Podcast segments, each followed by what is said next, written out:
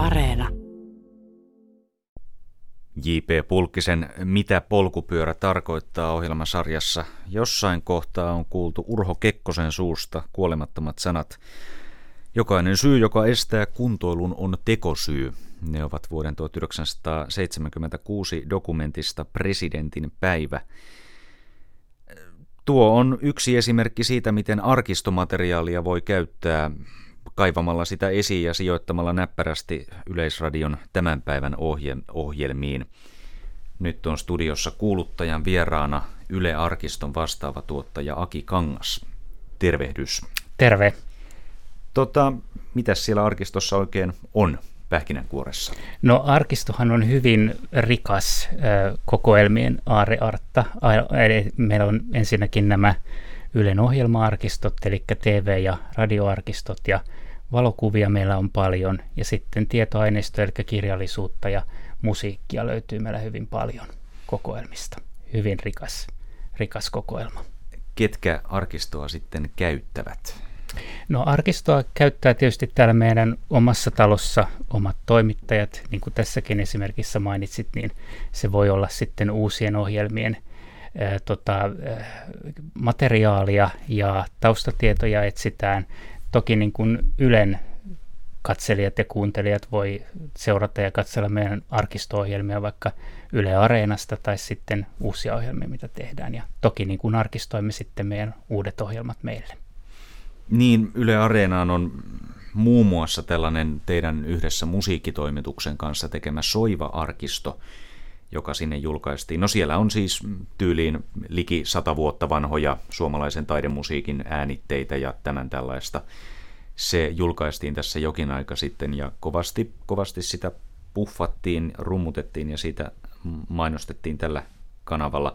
Tuota, entä jos sitten on joku yksityinen kansalainen kiinnostuu jostakin, mikä se nyt sitten mahtaisi olla joku äänite sodan ajalta jostakin tai jostakin Cortina D'Ampezon talviolympialaisten hiihtoselostuksesta, niin voiko, voiko teitä lähestyä ikään kuin mitä tahansa muutakin arkistoa? Kyllä meitä voi lähestyä, meitä voi lähestyä ihan arkistomyynnin kautta, tai sitten toki voi lähettää Yleen vaikka ohjelmatoiveen, tai sitten katsoa, että löytyisikö sitä jo sieltä meiltä elävästä arkistosta. Tota, mikä sinut sai arkistotyöhön tai Ylen arkistotyöhön? Oletko ollut historiasta kiinnostunut? No historiasta kyllä, mutta enemmän se on lähtenyt tuolta tiedon organisoinnista ja tiedon hallinnasta lähtien käsin, että on opiskellut Tampereella yliopistossa informaatiotutkimusta ja kirjastoala oli ehkä ensimmäinen sellainen, mihin ajattelin sijo- sijoittuvani. Ja itse asiassa yleenkin tulin silloiseen kirjastotietopalveluun, joka nyt on osa arkistoa, niin sillä tiellä ollaan. Tota, Voisi varmaan kuvitella, että kun nyt eletään 2022 vuotta ja arkistossa nyt puhutaan sitten tosiaan levystöstä muun muassa, audio, video, tallenteista, mitä siellä on, niin kaikki varmaan on tähän päivään mennessä digitoitua, vai onko, no on, onko, onko jossain vielä joku avaamaton pahvilaatikko, missä voisi olla jotain hauraita, hauraita äänilevyjä, joihin ei kukaan ole koskenut vuosikymmeniin? No kyllä meillä noin niin kuin isossa kuvassa on tietysti ihan hyvä käsitys, että mitä meillä vuosikymmenten aikana arkistoon on, on tullut ja kokoelmista löytyy. Ja toki niin kuin meillä ohjelma-arkistopuolella ollaan hyvin pitkälle jo digitaalisessa maailmassa ja digitoitukin. että se, mikä sitten tuo sitä löydettävyyttä, on metatiedot, eli tieto siitä, että mitä ne ohjelmat sisältää. Ja ne on varsinkin aikaisemmilta vuosikymmeniltä vähän puutteelliset ja niitä, niitä sitten, ehkä sitä kautta löytyy sitä uusia helmiä, mitä ei ehkä tiedetty niin olevan olemassakaan.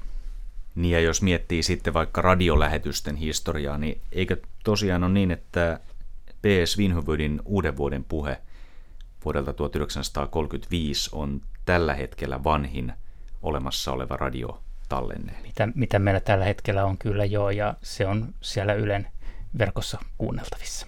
Ja hy- hyvä, että on, mutta kuitenkin itse yhtiöhän on perustettu 1926, että siinä on, siinä on aika monta vuotta kuitenkin aikanaan tullut ja mennyt ja kadonnut sitten eetteriin sinä samana hetkenä, kun on Kyllä näin on, että tietysti menneenä vuosikymmeninä ei pelkästään Ylessä, vaan tietysti muissakin yhtiöissä, niin silloin kun talleni oli kyseessä, niin nauhat käytettiin uudelleen. Ja ymmärrän, että se nykypäivänä totta kai jo harmittaa, mutta varmasti silloin on ollut ihan semmoinen normaali toimintatapa.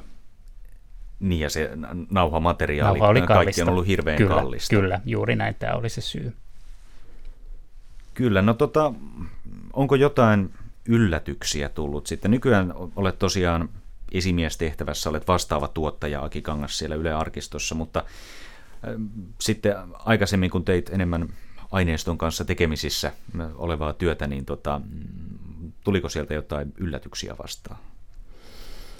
No ei nyt ihan heti juuri tällä hetkellä tuu mieleen niin kuin varsinaisesti semmoista isoa yllätystä. Mä tein itse enemmänkin taustatiedon hakuja niin kuin kirjallisista lähteistä silloin, kun tein tota, varsinaista ohjelmatyötä. Että tota, varsin niin kuin monimutkaisia ja kiperiäkin kysymyksiä ja faktan tarkistusta mulla oli, oli kyllä työpöydällä ja näin, mutta tota, ei nyt ihan heti tule mieleen semmoista ö,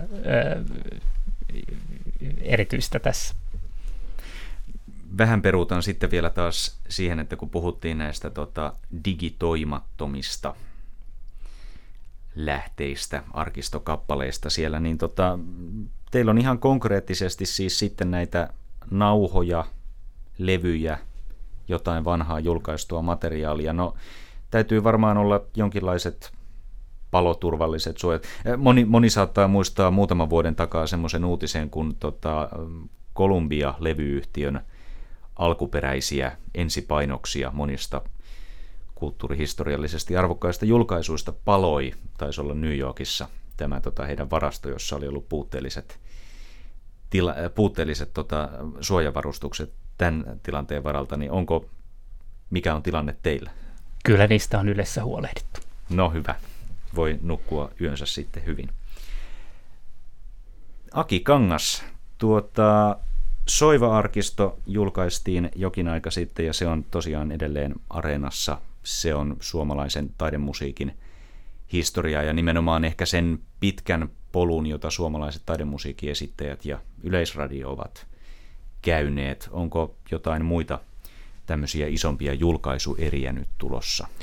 No Soiva-arkistohan toki täydentyy tässä nyt myös tulevina vuosina ja tietysti sitten jos ajatellaan meidän arkisto-ohjelmia, TV-ohjelmia, radio-ohjelmia, kuunnelmia, niin niitähän julkaistaan kyllä Yle Areenassa aina lisää, eli valikoimaa kannattaa kyllä käydä sieltä katsomassa.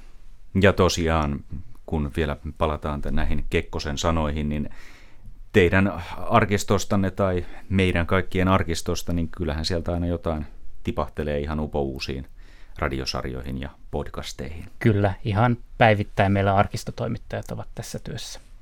Mutta uutiset taitaa olla TV-uutisissa nyt harvemmin. Totta kai siellä saattaa joku pätkän olla vaikka Balkanista, Balkanilta 90-luvulta, mutta enimmäkseen TV-uutisten kuvamateriaali on kuitenkin uusinta uutta ja APPn Reutersin Kuvatoimistoista, kyllä monesti.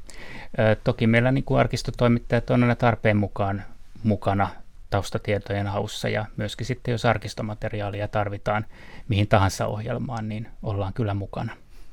Mä katsoin siinä, missä varmaan aika monikin katsoi Politiikka Suomen viime syksynä, kun se ilmestyi ja sanotaan, että siinä oli hirveän kekseliästi käytetty iltalypsystäkin tuttua tota eduskunnan täysistuntomateriaalia ja siitä tehty ihan kekseliästä tosi hyvää musiikkityötä siihen päälle.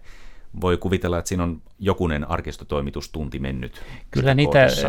enemmänkin kuin jokunen, ja meitä oli muutama, muutama meidän arkistotoimittaja siinä asiantuntijana projektissa mukana, että tätäkään ohjelmaa ei olisi ilman arkistoa saatu aikaan, eikä meidän ammattilaisia. Kiva, että olitte avuksi. Yle Arkiston vastaava tuottaja Aki Kangas, mukava kun poikkesit lähetyksessä aurinkoista torstaipäivän jatkoa ja hyvää juhannusta sitten, kun sen aika koittaa. Sitä samaa, kiitos.